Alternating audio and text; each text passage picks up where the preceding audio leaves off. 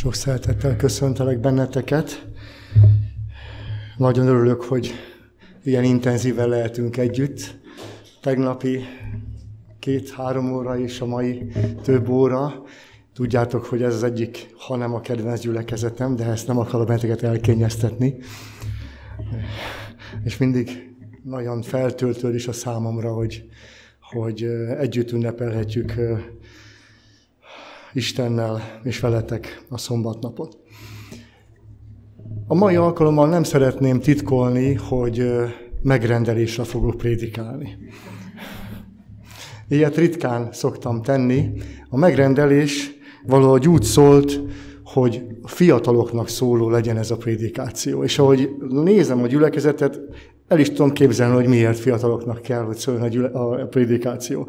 Szombatiskolán ülve, már régebben is a fejemben volt ez, hogy még az elején, mikor éneklünk, itt az első sorban három vagy négy ilyen két méter magas keresztény fiatalember, a másik oldalon a szép keresztény lányok, szóval ez egy olyan gyönyörű fiatal gyülekezet, hogy tényleg erőt ad az embernek, és nagyon-nagyon jó, hogy, hogy ilyen van. Szóval, aki pedig bibliai szolgálattevő, az tudja, hogy ha a fiatalokhoz kell beszélni, akkor nagy eséllyel Dániel könyvéről fog beszélni. És hát ezt most eltaláltátok, Dániel könyvéről fogok beszélni, de nem csak a fiataloknak. Tehát nehogy az idősebbek hátra dőljenek, hogy akkor rájuk ez nem vonatkozik, hanem ez azt hiszem, hogy mindannyiunkra vonatkozik. És azért is választottam Dániel könyvét, mert emlékeztek, hogy azt a tanácsot kaptuk, hogy az utolsó időkben, amelyikben most élünk, különösen két könyvet kell tanulmányozni.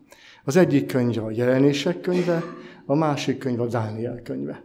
Persze nyilván a Zsoltárok könyvét és a Biblia összes könyvét, de az utolsó időkre, amelyben most ma élünk, ezt a két könyvet köti a lelkünkre maga a Biblia is. Azt mondja a Dániel könyve, ez a végső időkre szól, tudakozzák majd sokan, nagyobbá lesz a tudás, és mit mond még? Az értelmesek értik.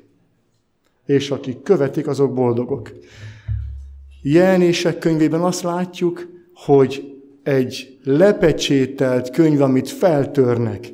Dániel könyvében azt látjuk, pecséted le ezt a könyvet, és már csak a végidőben lesz a pecsét föltörve. Jelenések, vagy revelation, feltárás, jelenések könyve feltárja Dániel könyve titkait. Dániel megvilágítja a jelenések könyve titkait.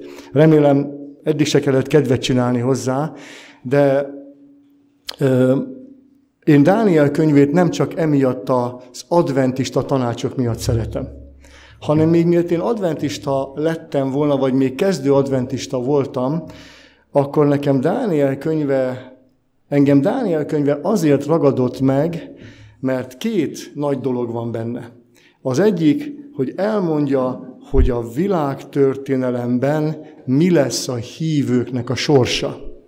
Milyen birodalmak követik egymást, és hogy milyen üldözés szenvednek el a hívő emberek. És bemutatja egészen Dániel korától kezdve, egészen Jézus visszajöveteléig. Négy vázlat proféciában. Ez az egyik fel a Dániel könyvének, és ugye végig azt mondja, hogy készüljetek föl, hogy hűek legyetek hozzám. Készüljetek föl, ugye álljatok meg az igazságban, akkor is, hogyha az emberek szembefordulnak veletek. És a másik fele Dániel könyve, nem tudom, észrevettétek-e, csupa konfliktus, emberi konfliktus. Választani kell, hogy Istent követem, vagy a királyt követem.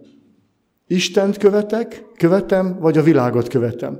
Fel akar bennünket készíteni az utolsó időkre, a proféciákon keresztül, ez a tudás része, hogy megerősödjünk, ami vár ránk, és fel akar bennünket készíteni lelkileg, jellemben, az pedig a könyvben megörökített konfliktusok és az abból való szabadulás, az ahhoz való viszonyulásból a tanulsága. Ez, így, ez engem kezdettől fogva megfogott. És nem is tudtam, hogy Dániel könyve ilyen kitüntetett jelentőségű. Ma meg már azért fog meg, és gondolom többeket a felnőttek közül, hogyha kinyitják Dániel könyve 11. fejezetének 40. versétől, és kezdik olvasni Dániel könyve 12. fejezet 3. verséig, akkor van mint törni a fejünket. És az a mi időnkre szól, a mostani mai napokra. El tudjátok képzelni, hogy van egy ilyen könyv, amit ha kinyitok, akkor tudok benne olvasni olyan sorokat, ami a mai korról szól, ami a mai jelenről, nem a történelemről szól, ez Dániel könyve, kiegészítve jelenések könyvével. Úgyhogy mindenkinek szeretném a szívére kötni. Ne a prédikátoron keresztül ismerjétek meg Dániel könyvét, hanem ti magatoknak, egy-egy vers elolvasásával, magatoknak való megértésével, az senki nem tudja tőletek elvenni. Egyedül a Biblián keresztül lehet megerősödni a Biblia tanításaiban. És az utolsó, amiért még Dániel könyvét választottam, az az, amit majd délután a két órás előadásban, a két óra előadásban fogok mondani, Ellen White-nak egy mondata, amit nem ismertem korábban, és szerintem ti sem ismeritek, de lehet, hogy tévedek. Azt írja Ellen White, The life of Daniel is a striking example, I'm telling for you, a striking example what God can make with fallen human nature and corrupted humans by sin. Vagyis azt mondjam, hogy még megfejtem. Dániel élete egy kimagasló példája annak, egy tündöklő példája annak, hogy mit tud Isten tenni a bukott emberi természettel és a bűn miatt megromlott emberrel. Micsoda mondat? Micsoda mondat? Azt mondja, mindannyian bukott emberi természettel jöttünk, valaki próbálja meg gyereket nevelni. Mire könnyebb nevelni, a rosszra vagy a jóra? Nem tudom, anyukák tudják, hogy melyik a könnyebb? Én tudom, mint apuka. A rossz valahogy jön könnyedén. Az nem is kell nagyon nevelni. A jó az viszont egy nehezebb műfaj. Tehát mindannyian bukott természettel jövünk, de azt mondja, mert különbséget tesz, mit tud tenni a bukott természettel, amelyik ráadásul még a bűn miatt meg is romlott. A természetünk nem romlott úgy, hogy azt hozzuk magunkkal, hanem a döntésünk miatt elromlik. És azt mondja Isten, Dániel életét, hogyha szemléljük, ha Dáni, azt mondja Ellen White, ha Dániel életét szemléljük, tanulmányozunk, akkor fogalmunk lesz arról, egy kimagasló példát kapunk arra, hogy mit tud a mi bukott természetünkkel, és a mi romlott természetünkkel kezdeni Isten. Érdekel bennünket ez, hogy a fiatal Dániellel mit tudott csinálni, és mi volt a titok? Én szeretnék Dánielre hasonlítani, ti szeretnétek? Remélem, igen. És Dániellel könnyű azonosulni. Mert fiatal ember volt, amikor egy elnyomó hatalom udvarába került, a babiloni udvarba. És mindjárt itt van az első nagyon érdekes lecke. Képzeljétek el, hogy ti ott vagytok fogságban, és kiválaszt bennetek az akkori világ vezető királyságának, birodalmának a királya, az első ember, Nabukodonozor. És azt mondja, hogy te az én udvarommal jössz, mindent élvezel, ami az udvari kiváltságokkal jár, a pompát, a teljes ellátást, mindent, amit én neked adok, és tanulhatsz is ingyen. Megtanultad a káldeusok összes tudományát. Kiválasztottunk téged, gyere, és itt leszel az, az udvarba. El tudjátok képzelni, hogy nem tudom, hogy milyen, milyen földi példát lehetne mai világban mondani. Hogy egy olyan kiváltságos helyzetbe kerülsz, hogy valami nagyon nagy ember, egy nagyon azt mondja, hogy az iskoláidat, a tanítatásodat állom, luxus lakásban lakhatsz, mindent megkapsz. És megtanítunk, megtanítunk mindenre, ami az én számomra fontos. Kiválasztásos, kiváltságos helyzet ez? Nem? És azt mondják, hát van itt egy kis probléma, nem probléma, annyi van csak, hogy a király asztalának ételét kell fogyasztani. Alkoholt kell inni, meg tisztátalan állatokat kell elfogyasztani étkezésre. Hát ennyit már csak meg lehet tenni. Egy jó diploma azért fontos, nem? Hát nehogy már ezen múljon. Ez, ez nagyon pici helyzet, tehát hogy nem is fog kitűnni nagyon. A szüleim nem is látják. Ők nem az udvarban vannak. Tudtok azonosulni ezzel a helyzettel? Ott van minden kiváltság. Elérhetem a világi céljaimat. Csak éppen egy picit, egy nagyon picit kompromisszumot kell kötni. Csak annyit, hogy, hogy a király asztaláról kell lenni. Esetleg majd válogatok, majd a titokban, vagy csak majd a gyümölcsöket eszem meg, vagy csak az általam tisztának tartottakat. És kedves fiatalok, kedves keresztény testvéreim, szerintetek Dániel könyvének ebben a részében, a második fejezet, az első fejezetben, mi a kulcs szó, ami segít megértenünk Dániel győzelmének titkát? Mit gondoltok? Tudom, hogy emlékeztek rá. Bizony, tudtam, hogy tudni fogjátok. Magyarul így hangzik, eltökélte az ő szívében. Dániel eltökélte az ő szívében, hogy a világi, birodalmi előnyökkel nem tekintve nem fog kompromisszumot kötni. Ez milyen könnyű most megtenni. Gondoljatok el egy családot, ahol az gyerek orvosnak készül, vagy, vagy ismerek egyet, aki patikusnak készül, gyógyszerésznek készül. És a vizsga szombaton van. És a vizsga szombaton van. Mit fogunk tenni? Mit fogunk tenni? Ez egy kis kompromisszum. Végül is a diploma fontosabb.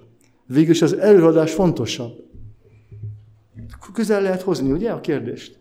Vajon a hitnek a követelményei, az Istennek a követelményei, amikor szembe jönnek az életemnek a követelményeivel, akkor vajon eltökéltem-e a szívemben, hogy nem fogok vétkezni? Ez az eltökélte a szívében azért nagyon segítő mondat, mert arra világít rá, hogy veled bűn nem történhet a beleegyezésed nélkül. Először a léleknek bele kell egyeznie a kívánságba. Ugye így van? Nem tudok belekeveredni anélkül, hogy nem mondanék rá igent. Tudjátok, kedves testvéreim, kedves fiatalok, és ebben nem vagyunk kivételek, biztos, ti is, biztos venni, hogy ti is átétek ezt. Én hányszor éreztem azt, akár napi rendszerességgel, hogy azt mondja a lelkismeretem, hogy ezt kell tenni. Vagy csak ez csak az én, az csak az én, az, az csak az én tapasztalatom? És közben azt mondja a testi énem, hogy nem. Nem. Meg, és azt mondja, mert ravasz, bármikor meg tudom tenni. Ez nekem nem kísértés, ez nekem nem próba, de most nem teszem, mert most így döntöttem. De bármikor meg tudom tenni, tehát ez nem probléma. Találkoztatok már ezzel a helyzettel? Amikor a szívedben ott van, amit a Biblia első lapján így olvasunk, ellenségeskedés szerzek közötted, sátán kísértései között, és a Szentléleknek a, a, a hatása között. Mindannyiunk átéli ezt a helyzetet, gondoljátok el. Nem gondoljátok, hogy Dánielben küzdelem volt? Amikor azt mondta, eltökélte a szívében, azt mondja, hogy egy harc után eldöntötte, hogy ő nem a szívét tisztán fogja tartani. Sőt, azt is tudjuk, hogyha valaki kimondja hangos szóval, én az Úr gyermeke vagyok, nem teszem meg ezt, amire most engem a vágyam csábít, vagy amire ez a helyzet vonz engem. És eltökélem a szívemben, hogy nem akarom ezt megtenni, és Uram, segíts, hogy ne, ne kelljen meg, hogy, hogy ellen tudjak állni.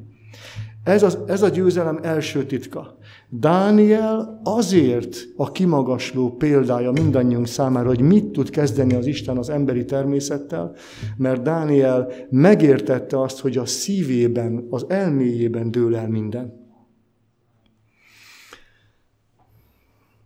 És milyen érdekes, hogy nem voltam ez ilyen egyszerű, most úgy, úgy gondol az ember, hogy jó, eldöntötte a szívében, utána beszélt a, a, a, a felelős vezetővel, és ő megmondta neki, hogy jó, rendben, akkor csinálhatod, ez a tíznapos teszt, emlékeztek rá.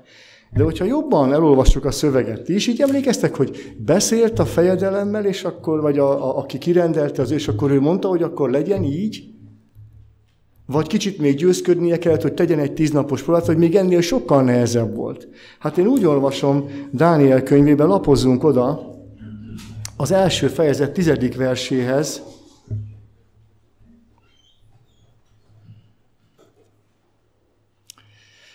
inkább legyen a nyolcadiktól, de Dániel eltökéli az ő szívében, hogy nem fertőzteti meg magát a király ételével és a borral, amelyből ő iszik, és kérte az udvarmesterek fejedelmét, hogy ne kelljen magát megfertőztetnie.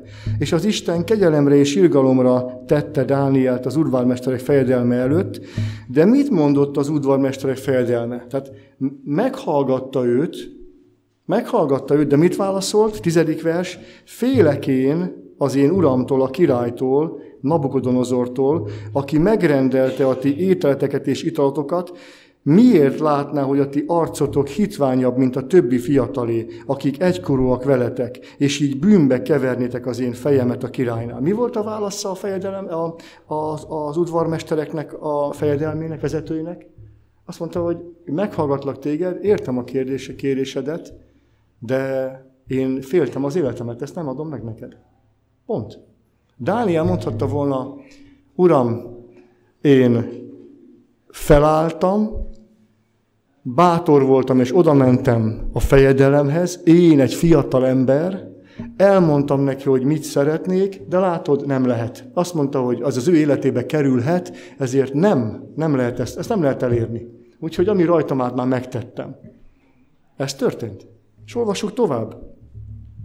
És mondta Dániel a felügyelőnek, akire az udvarmesterek fejedelme bízta őket. Feladta Dániel?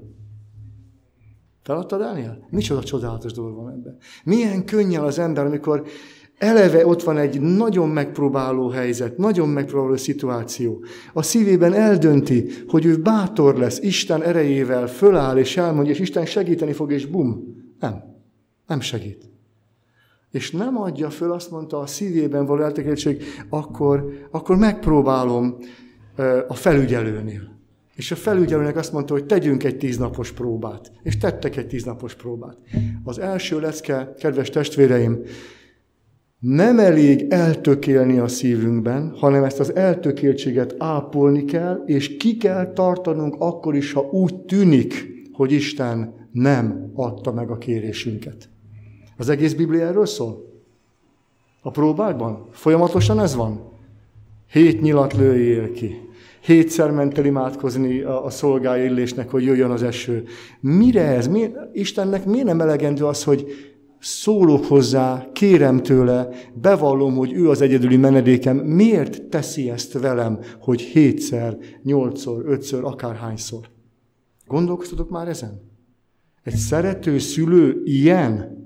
Én most nem ö, Isten káromló vagyok, nehogy félrecsetek. Én meg vagyok győződve, hogy ez a szeretetnek az aktusa, amit Isten tesz ilyenkor.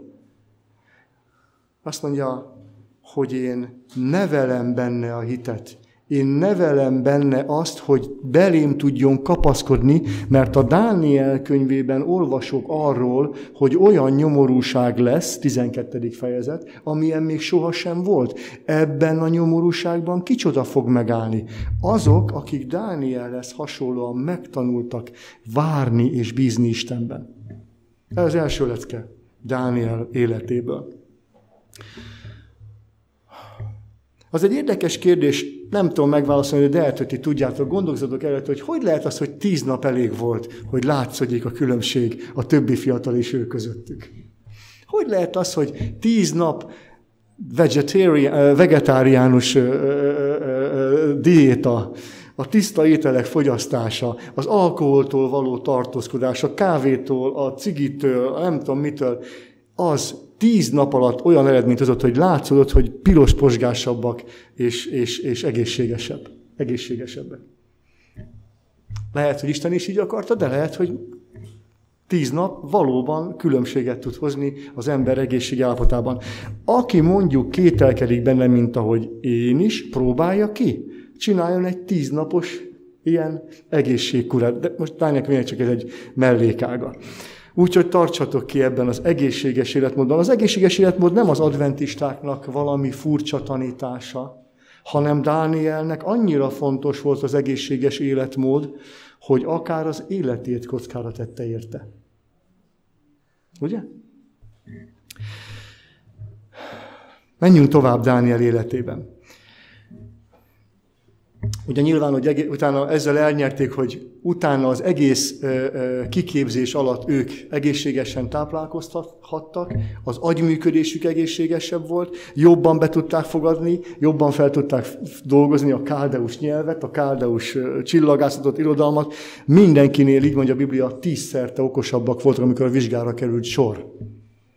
És ugye Dániel tudjuk, hogy, hogy magas beosztású miniszter lett és itt vége volt a történetnek? Jön a következő helyzet, ez most ugye nem megyünk bele, ez nem Dániel, hanem Dániel barátai, akik a tüzes kemencébe mennek, de miért mennek a tüzes kemencébe? Mert választani kell, hogy az Istent követik, vagy az emberi rendelést követik. Az emberi diétát követem, vagy az isteni diétát követem? Az emberi Isten tiszteletet követem, vagy az Isten Isten tiszteletet követem? Ugye? És mi a harmadik próba? Ez már Dánielé senki senkihez nem imádkozhat. Azt mondja Dániel könyve, hogy ha te becsületes, istenfélő fiú vagy lány vagy, és úgy követed Istent az életedben, hogy nem lehet semmi hibát találni, ne gondold, hogy ez garancia lesz arra, hogy az életed problémamentes lesz. Ez történt Dániel? A féltékeny miniszterek mindent elkövettek, hogy valami hibát találjanak a könyvelésben, az ügyvitelben, a rendelkezésekben, és semmi hibát nem találtak ennek az embernek a munkájában. Amikor én ezt ezen gondolkodom, és bemegyek a munkahelyemre, ahol egy kisebb vezető vagyok, én így lógatom a fejemet, hogy ezt, ezt nem, ezt nem hiszem el. Hogy tudta ezt megcsinálni? Ha ő meg tudta csinálni, ha Isten képessé tette erre, engem is tegyél alkalmassá. És tudjátok, mit tett az Isten? Felém rendelt egy olyan igazgatót, aki példakép. Ilyet én még nem láttam. Ez az ember reggel fél nyolctól este fél nyolcig dolgozik, mint egy gép. Becsületesen. Bármilyen anyagot küldök neki, ő fél óra múlva visszaküldi kiavítva. Nem megszokott dolog. És nem csak úgy, hogy oké, okay, rendben, mehet tovább, hanem elolvassa. Pozitív vagy negatív megjegyzőket tesz hozzá.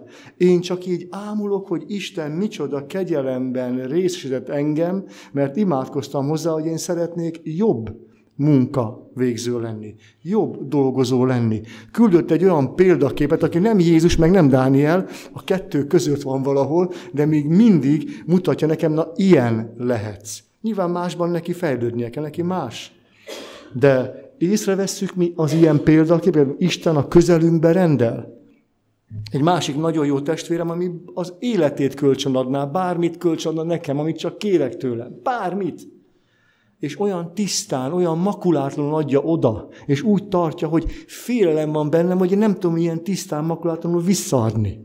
Értek, hogy milyen jellem vonásokban a Jézus Krisztus tökéletessége, az Isteni jellem hogyan nyilvánul meg. Kedves gyermekeim, a ti életetekben mi az a jellemvonás, ami már nagyon hasonlít Krisztusra? Biztos van már valami ami, ami a ti talentumotok, a ti ajándékotok. Nem sokan tudjátok, de én súlyosan dadogtam. Egészen eh, hetedikes koromig, és még utána is. Amikor ki kellett állni, hogy egy, elmondjak egy verset, nem tudtam megszólalni. És akkor mondták jó, jó szemük, hogy lazíts, nem kell félni, beszélj. Feleségem logopédus, ez is talán véletlen, de ő nem mondott nekem ilyet soha. És mindig elmondtam neki, hogy a logopédusok, a pszichológusok nem is tudják, hogy nem azért nem tud megszólalni a szerencsétlen dadogó gyermek, mert hogy annyira fél, vagy valami tudatosan valamit kivel vagy be kell kapcsolni, hanem olyan szorongás kapcsol be, ami, ami tőle független, fölötte van. És nem lehet azzal lazítani őt, hogy lazítsál, és milyen jó lesz, Érted, amit mondani akarok? De miért mondom ezt nektek? És most itt állok. És minden egyes szó, amit kiejtek, eszembe jut, hogy ezzel Istennek tartozom. Jól tudok beszélni? Nem, értedek? Ért? Elgondoljátok ezt? Amikor én feljöttem a, a, többször a, a szószékre, az volt bennem, most már hála Istennek, dicsérem Isten teljes szívemből, az volt bennem, hogy, hogy, hogy csak nehogy most bejöjjön ez, és itt fogok állni, és nem tudok majd beszélni. Ez a, és ez a félelmet teljes mértékben elvette az Isten. És azt mondta, adtam neked egy ajándékot. Vajon mire használod? Neked milyen ajándékot ad? Mi az, amiben elkezdhetsz Jézusra hasonlítani? Értek, amit kérdeznek? Istennek Dániellel terve volt. Meg akarta mutatni, hogy egy fogoly, fiatal, zsidó fiúból mit tud alkotni Isten. Meg akarja mutatni a te életedben, hogy mit tud belőled alkotni. Gondoljátok el! Felfoghatatlan. Én nem tudom, még hova fog még vezetni bennünket. És csak a földi életről beszélek egyelőre. A mennyeit azt, azt ráhagyom, azt, azt tudjuk, hogy mindenki végtelen sokáig és csodálatos. De itt a földbe, itt a földön mit fog kihozni belőled? Milyen úton vezet végig, és hogy, hogyha visszatekintesz, azt mondod, Uram, minden tőled van, és dicsérlek téged teljes szívemből. Mindenért neked tartozom. Ez csak a beszéd adománya. Ez csak a beszéd adománya. Egy olyan kertes házban lakunk, Csillával beszélünk, naponta felnő bennünk, hogy két ilyen semmire való, nincs telen, nulla ember, akik egy pár zoknival jöttek el otthonról, hogy hova tett bennünket az Isten. Értedek, amit mondani akarok? Dániel könyve azt mutatja meg, hogy világ birodalmak követik egymást, és az Istenben el tud, az Isten Dánielben el tudja végezni, hogy Nabugodonozarnál miniszterelnök, a következőnél miniszterelnök. Van ilyen? De nem csak Dániel, József, akit eladnak rabszolgának. Vajon a te életedben mi van, mi rejtőzik? Mi az, amit Isten ki fog belőle hozni? Olyan, amire te nem is gondolsz. Fel nem tudod fogni. Tudjátok, milyen volt az, amikor megvettem a lemezt, és feltettem a lemez a verset, hogy, a, hogy egy, egy, egy profi ö, szavaló, ahogy elmondja. És otthon öt napon keresztül gyakoroltam, és úgy mondtam a kutyámnak, hibátlanul, hangsúlyozva. Tudják ezt képzelni? Annyira akartam. És amikor felszedett, akkor mondd el a verset, Józsi és nem tudtam megszólalni. És mondta, hogy hát ezt meg kellett volna tanulni. El tudjátok gondolni, milyen az, milyen az, amikor mindent oda teszel emberileg, és azt mondod, hogy hát ezt ülj le.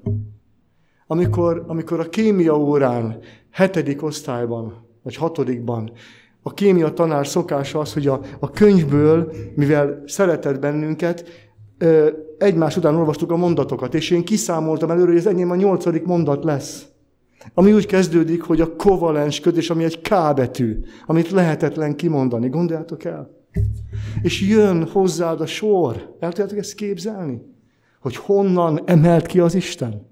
És amikor elkezdem mondani, hogy a kovalens kötés, hogy egy lány, aki tetszett nekem, hallom a hangját, hogy beszél ez?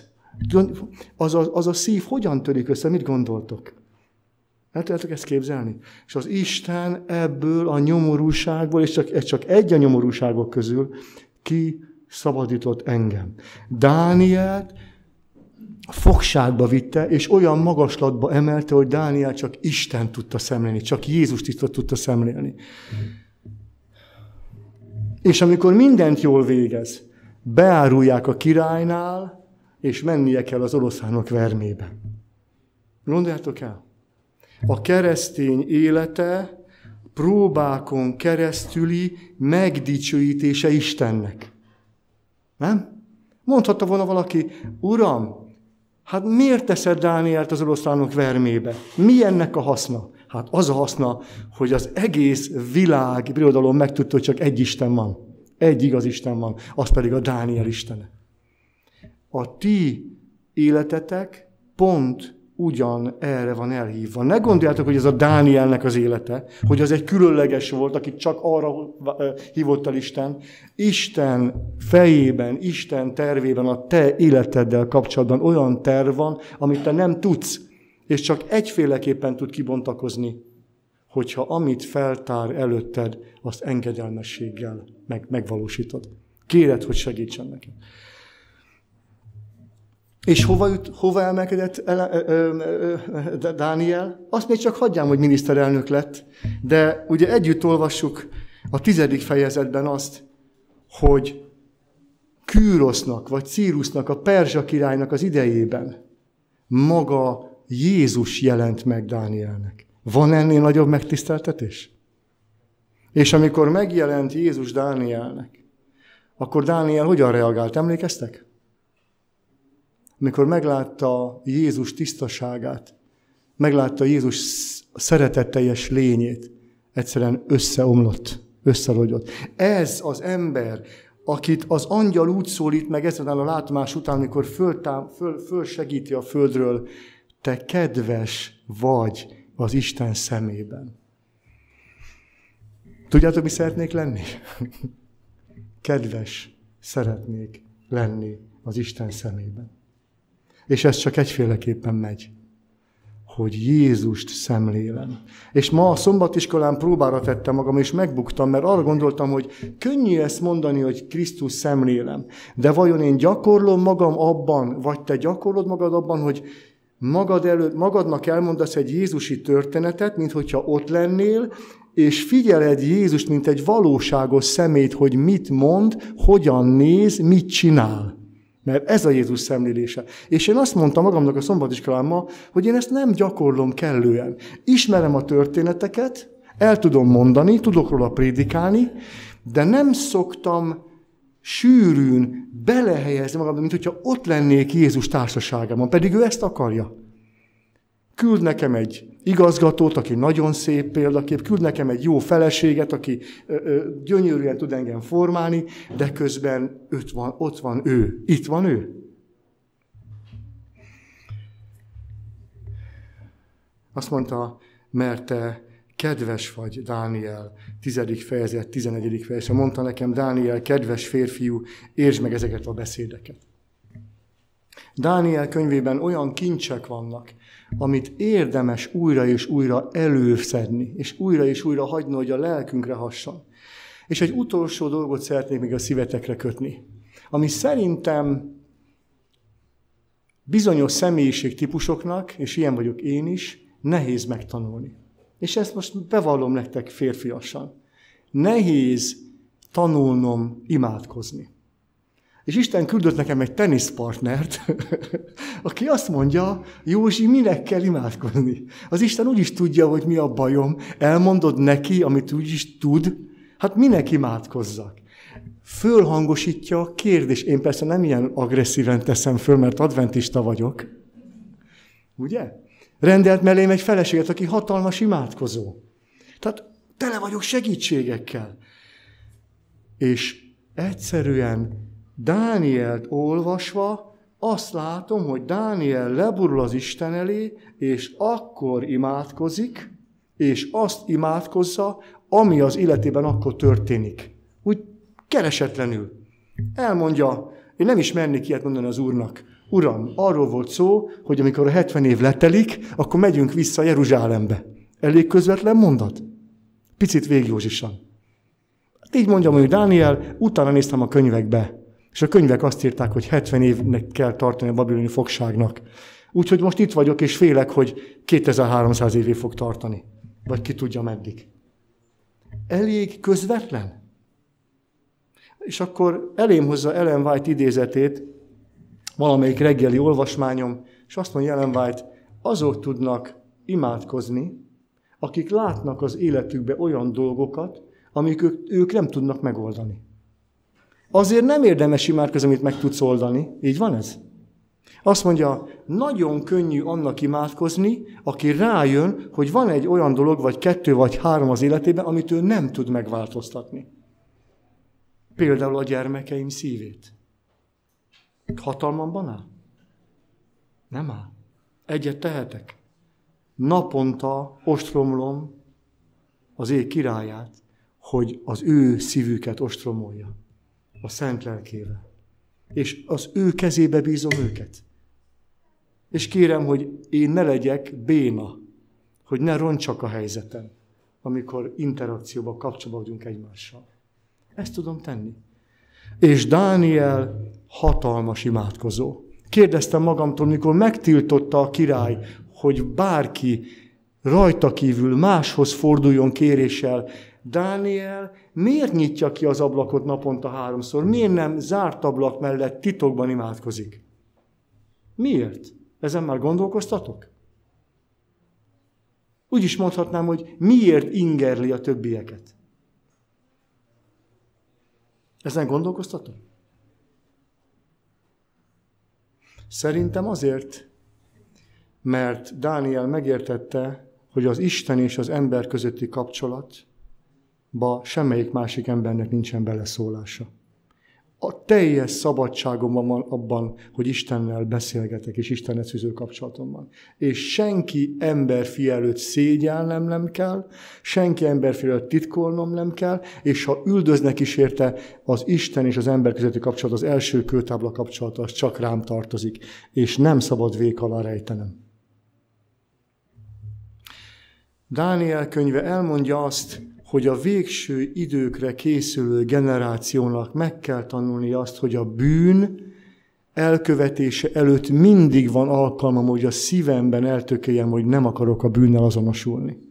Ennek a generációnak meg kell tanulnia azt, hogy ha bármilyen probléma helyzetbe kerülök, akkor szaladjak Istenhez, és neki mondjam el. És a harmadik, amikor Isten hatalmas áldásokat áraszt el, megtanulok beszélni, boldog család életem van, jó anyagi körülmények között élek, akkor nehogy egy pillanatra úgy érezzem, hogy valaki vagyok, és valamit megérdemlek ezek közül, hanem minden Istennek az ajándéka. Mit mondott Dániel? Mikor olyan kis dolgot tett, hogy megfejtette egy másik ember álmát, annélkül, hogy az a másik ember elmondta volna, hogy mit álmodott. Kis dolog? Vajon én hogy mennék be ehhez a királyhoz? Milyen testtartással? Milyen arckifejezéssel? Milyen hanghordozással? Tudnék én szerény lenni? Mondhatnám azt, hogy ó király, az Isteni a dicsőség, mert nincs ember, aki a te álmodat meg tudná jelenteni, csak egy, aki az Isten, aki az égben van. Amikor Isten lesz minden, mindenben az életünkben akkor felkészültünk arra, hogy az utolsó időkben helytálljunk. Így van? Dániel könyve nekem ezt jelenti. Felkészíti az életemet, hogy hogyan tudok Isten gyermeke lenni, és pallérozza az ismeretemet, hogy mire, mire számíthatok, hogy a végidőkben mi fog bekövetkezni. Én minden fiatalnak és minden lélekben fiatalnak szeretném a lelkére kötni ezt a könyvet. Amen. Menjen jó atyánk, szerető Istenünk, együttes szívvel hajtunk térdet előtted. Mindannyiunk életét te ismered, úgy, mintha senki más a földön nem létezne. Minden tudsz rólunk, hol és milyen hatalmasan segítettél bennünket, mikor és hogyan mentettél meg bennünket, és hogyan munkálkodtál a szívünkön, hogy megismeressünk téged. És hogy megismeressük Jézus Krisztust, aki egyedül tud megmenteni bennünket. Menje, atyánk, most mi a hála szavait szeretnénk neked elmondani. Szeretnénk, mint egy italáldozat kiöntetni előtted, mint akik semmik vagyunk, akinek természete bukott, és a bűn által megromlott is, de te nem fordultál el tőlünk, mint hogy a leprásoktól sem fordultál el, hanem te a kezedet rájuk helyezted, és életadó erőt adtál nekik, és meggyógyulhattak. Köszönjük, mennyi atyánk, hogy te gyógyítani kívánsz bennünket. Gyógyítani kívánod a mi jellemünket, korosztálytól függetlenül. Fiataloktól kezdve az időseken keresztül, ma, amikor a te szavazat hallunk, amikor szólsz hozzánk Dániel történetén keresztül, tisztítsd meg a mi szívünket, gyógyítsd meg a mi szívünket, add, hogy megtapasztaljuk a szent lelked vezetését, és hogy bontakoztass ki az életünkben azt, amit egyedül te tudsz, hogy hova akarsz bennünket eljuttatni, hogy miért teremtettél bennünket, mi a szerepünk a te csodálatos tervedben. Add, hogy ezt a szerepet be tudjuk tölteni. Add, hogy oda áldozunk a szívünket teljes mértékben a te művednek, és te neked személyesen. Add, hogy láthassuk Jézus Krisztust, aki odatta az életét értünk, és aki feltámadt és erőt adott nekünk, hogy igazságban járhassunk. Köszönjük, mennyi atyánk, hogy a Biblia minden lapján ezt láthatjuk, és kérünk, hogy az emberi erőtlen szavakat a te szent lelked tegye termékenyé, és add, hogy odaszánjuk magunkat. És kérünk a családjainkért, a gyermekeinkért, a rokonainkért, és mindazokért, akikkel csak kapcsolatba kerülünk. Kérünk azért is, hogy ami most helyzetben vagyunk, aminek a próbáit mi ismerjük, és te ismered, kérünk, hogy adj nekünk hitet, hogy megtanuljunk bízni benned, hogy itt is megoldásod van a mi számunkra. Magasztalunk és dicsérünk ezért. Teremts új szívet bennünk, és add, hogy boldogan veled járjuk az életünket. Jézus nevében köszönjük ezt. Amen.